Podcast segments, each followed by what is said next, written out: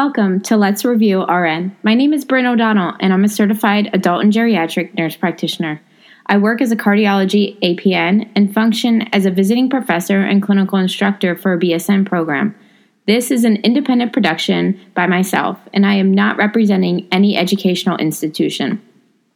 My goal is to deliver a condensed but robust review on topics primarily discussed in Adult Health 1 and 2 and some pieces of pharmacology of a bachelor degree nursing program. Over the years, I've learned that students have an immense amount of confusion and questions when they leave didactic, which makes applying what they are learning nearly impossible to the clinical setting. I want to break down the basics so that you can continue to build upon your knowledge and put the pieces together. Hi, everybody, and welcome back to Let's Review RN. Today, I'm going to talk about what a urine test is and why it's so important for diagnosis of certain disease processes or diagnosing infection. The elimination of urine is a very important bodily function as it helps regulate the balance of water in the body.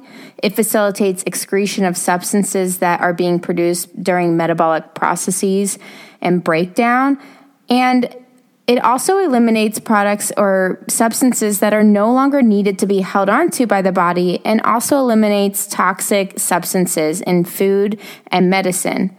Urine tests can help detect diseases of the urinary system as well as metabolic diseases like diabetes or liver disease. Urine can easily be contaminated by bacteria, cells, or other substances, so when performing a urinalysis, we want to educate our patients on how to properly perform a clean catch. When completing a clean catch or instructing your patient to complete a clean catch, we want to be sure that the bladder has not been emptied for two to three hours so that you ensure you get enough urine and the urine is not diluted. The patient needs to make sure the area is clean, so they will use an antiseptic towelette to wipe front to back for females or clean the area for males.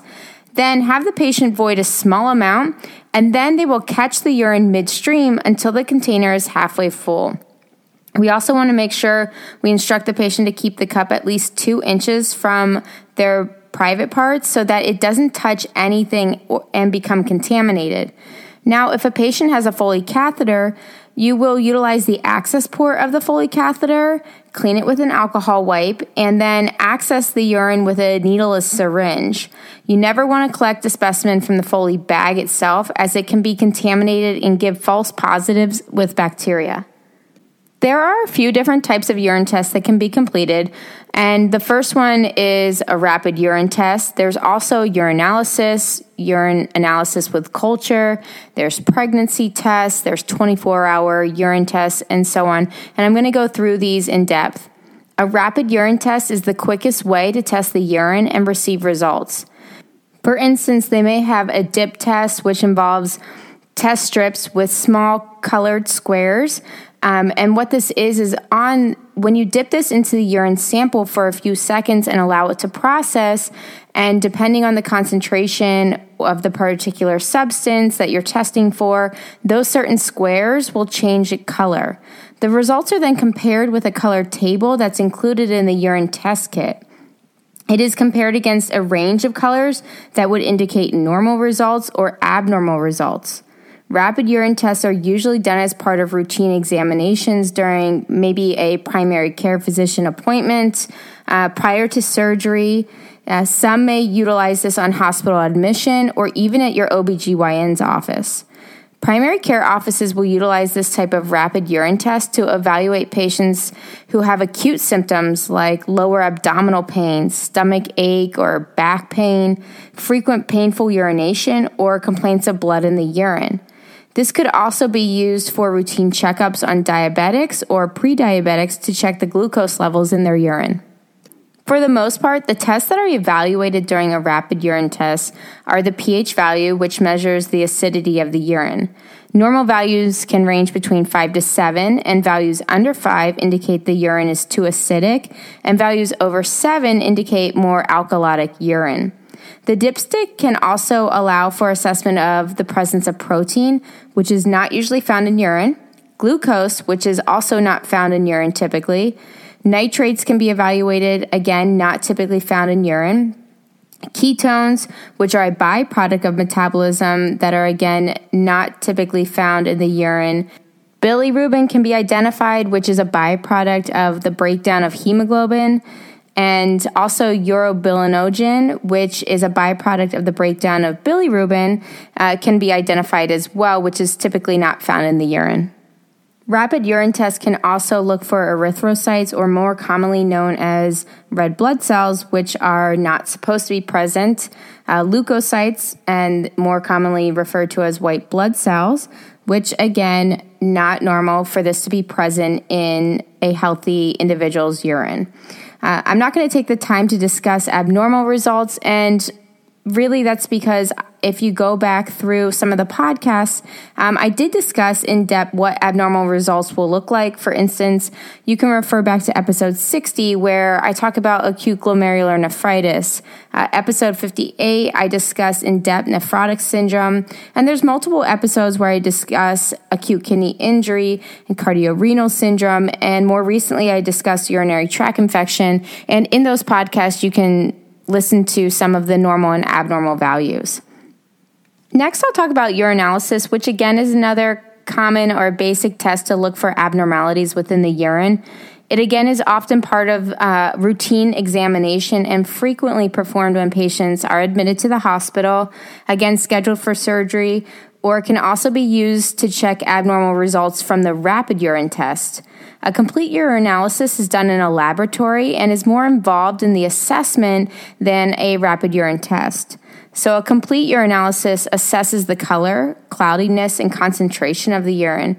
It also examines the chemical composition of the urine using a test strip as well as examination of the urine under microscope to look for bacteria, cells, parts of cells, or casts that are clumped together. Um, these clumps are made up of white blood cells often. A complete urinalysis is utilized to determine diagnosis or even monitoring of urinary tract infection, uh, bleeding in the urinary tract system, kidney disease, or liver disease. Again, it can also be utilized for diagnosis and monitoring of diabetes, bladder stones, and some blood diseases.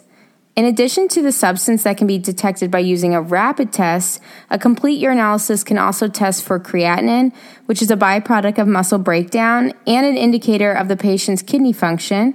It can look for bacteria, which is not usually found in the urine. Urinary casts, which are cylindrical, kind of stuck together structures that form in the renal tubules, which again are abnormal. Also, crystals can be identified if there are high concentrations of certain substances in the urine. Specifically, uh, talking, we can talk about cholesterol cr- crystals here, which can be caused by high levels of cholesterol in the urine. And epithelial cells can be identified, which can indicate that the cells are coming from the lining of the ureter, the bladder, or even the urethra. In addition to a complete urinalysis, a urine culture can be ordered, and this is usually done to detect bacteria or fungi in the urine and can help to identify urinary tract infections. A sample of the midstream urine is put into a petri dish, and these small plates will, with a growth medium, allow for germs to kind of grow in the if it's present in the urine. Uh, the urine culture is placed in an incubator for one to two days and assessed each day for growth. If bacteria is found during the laboratory testing, then a specific type of antibiotic may be needed, and this is also what leads um, treatment for these patients because it's based on the determination of what bacteria or fungi is present or in growing in the laboratory as a result of taking a sample of that urine from the patient. Lastly, I'll touch on a 24 hour urine collection which involves collecting the urine over a 24 hour period. Uh, when you collect a 24 hour urine collection, the patient discards the first urine sample after waking in the morning. And from then on, the patient's next 24 hours um, will be focused on collecting every ounce of urine uh, into the container. Once a 24 hours period is up, the patient empties their bladder one last time, and that urine is added to the sample collection. The 24 hour urine sample will be collected and kept on ice or in the refrigerator. If the urine is not cold, this can alter the results. A 24 hour urine sample can be used to look at different amounts of proteins, hormones, salts, and metabolic byproducts in the urine over a 24 hour period. If too little of the metabolic products, such as creatinine, is being filtered out of the body, this can indicate that the patient has acute kidney injury or chronic renal failure, um, and also other disease processes. High levels of protein in the urine, note also called proteinuria, can be caused by conditions such again as diabetes, inflammation of the renal pelvis, which I discussed again in depth um, in a podcast regarding nephrotic syndrome. Uh, also, it can indicate urinary tract infection, heart failure, kidney disease, or even renal carcinomas. Some disorders of the endocrine system increase the amount of hormones and their metabolic byproducts in the urine in the urine as well, and this can be seen and determined in this 24 hour urine collection. Drug tests are often performed by collecting the urine. Uh, cannabis can be detected up to several weeks after being consumed, um, and drugs like cocaine, ecstasy, or heroin can actually um, stay in the urine and result um, for up to five to seven days after use. Some of these drug tests are completed as rapid tests, and others do need to be sent away to the laboratory. The last type of urine test is a pregnancy test. Uh, the urine of a pregnant woman contains special hormone known as HCG or human chorionic gonadotropins, which is produced by the placenta and excreted in the urine.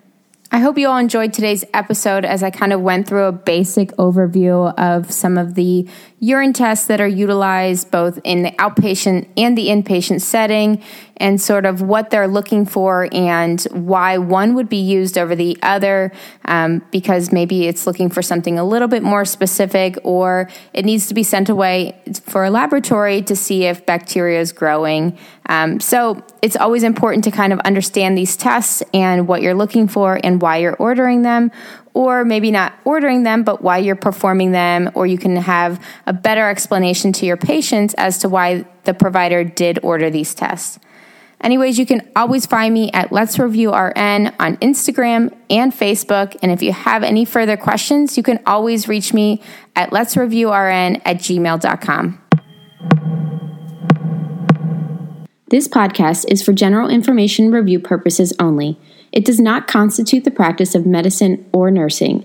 The use of this information or any materials provided by Let's Review RN are at the user's own risk.